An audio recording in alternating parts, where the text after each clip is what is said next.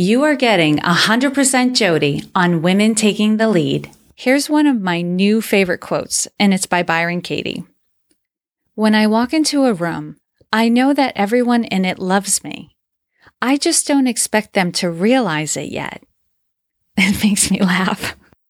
Hello, my name is Jody Flynn and welcome to Women Taking the Lead, where we are all about creating blasts of inspiration to help you overcome self-doubt so you can lead with confidence, integrity, and a sense of humor. Head over to womentakingthelead.com to join the community and get the resources to support you on your leadership journey. Now, your future awaits, so let's get started.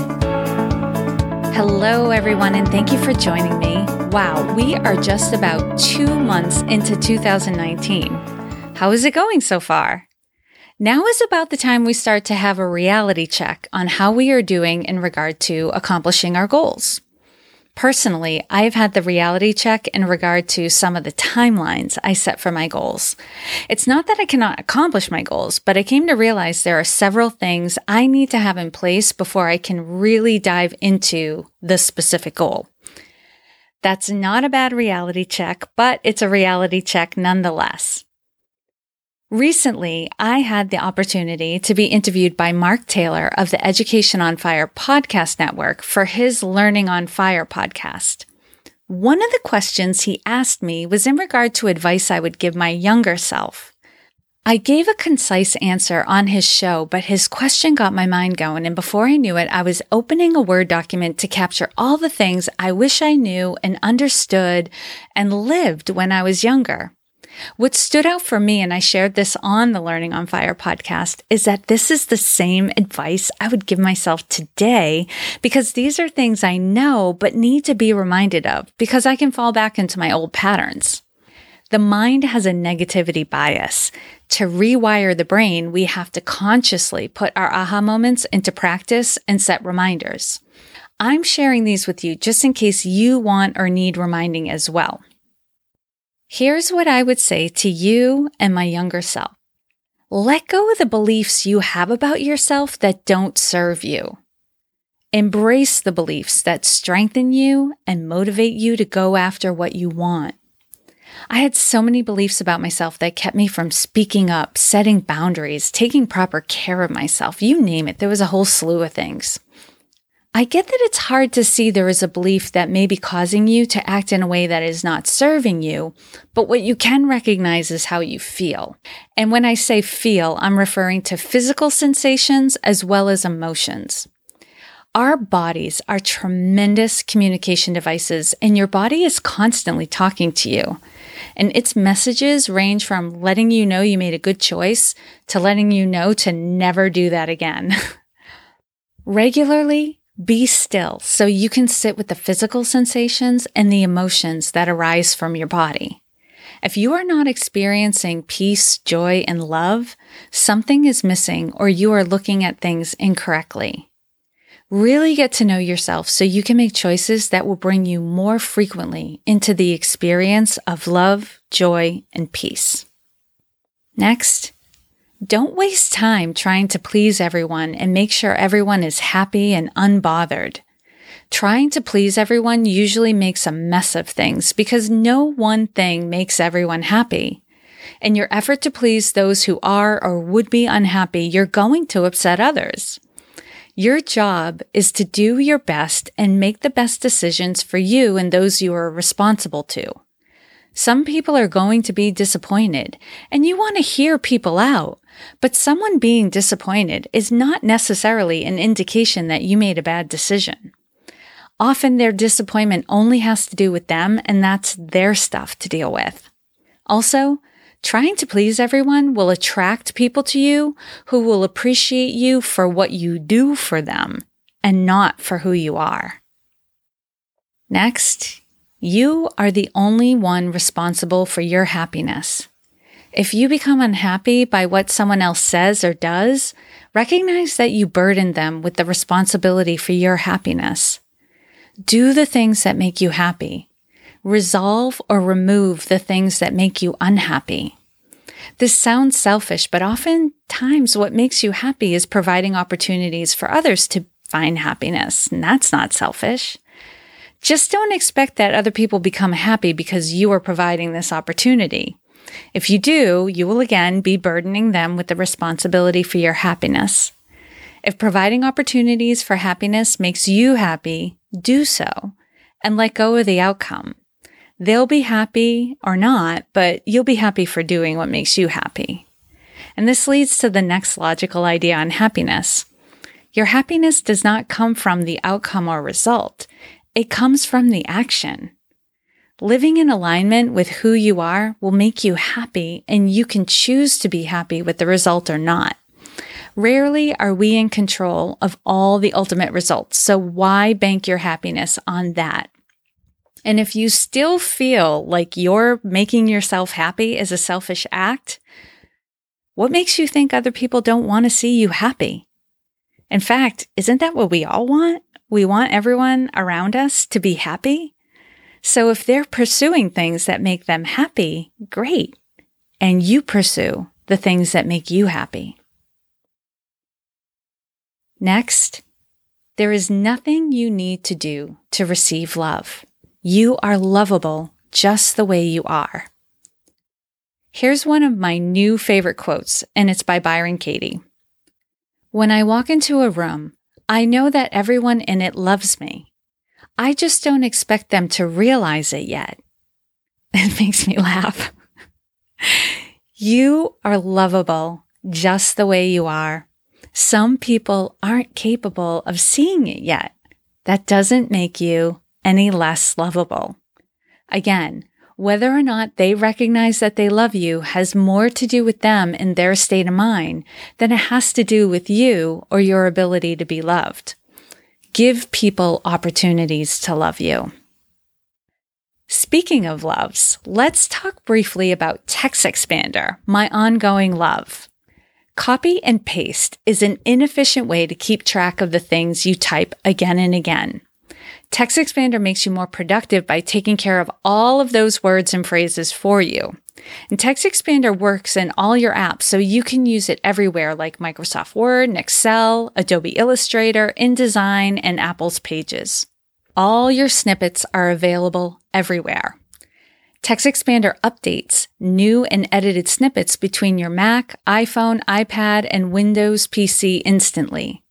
Spend less time typing and more time doing what you really want. And you can find free snippet groups for job recruiters, freelancers, airport codes, brand names, and more at the Text Expander website.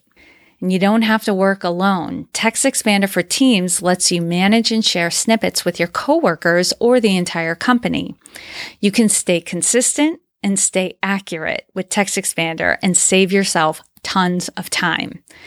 Go to textexpander.com forward slash podcast and select Women Taking the Lead from the drop down list for 20% off your first year. Again, if you'd like 20% off your first year, go to textexpander.com forward slash podcast and select Women Taking the Lead from the drop down list. Okay, back to what I would tell my younger self or you if given the opportunity. How people interact with you says more about them than it does about you. You're going to hear me say this time and time and time and time again. This is something that I feel is ingrained in me, but again, the reminders are great. This I originally got from the book The Four Agreements by Don Miguel Ruiz. The particular agreement this refers back to is take nothing personally. Have compassion for those who dismiss, disrespect, or mistreat you. They are in pain. I can't say this enough. If someone is being anything but kind to you, they are in pain. Also, there are those who withhold information or manipulate to get what they want. They don't believe that they can openly ask for what they want and receive it. They live with lack and sadness. They don't need your judgment or anger. They lash out at themselves. Leave them in peace and know that what they do has nothing to do with you. Next, nurture your relationship with God because it is the relationship you have with yourself. There are many versions of God out in the world. Depending on who you believe, God ranges from being judgmental and angry to an impartial judge to being an unconditionally loving parent. You don't have to believe any of that. In fact, I encourage you not to believe in any image of God you find out in the world. You don't find God there. To find God, you have to go inward. I encourage you to talk to God constantly and listen, really listen. In these conversations, you'll discover what God really is and what you really are. You'll find they're one and the same. And when you're able to see God within yourself, you'll see God in everyone else as well. Next, the truth will in fact set you free. Tell the truth always. It's not worth it to tell lies or withhold the truth. It's not to say you have to be hurtful. You can be honest and kind at the same time. In fact, as Brene Brown wrote in her book Dare to Lead, clear is kind, unclear is unkind. Don't stay stuck in, I don't know what I think, or I don't know how I feel about this, or, or why I feel this way. Those statements are indications that you're resisting the truth.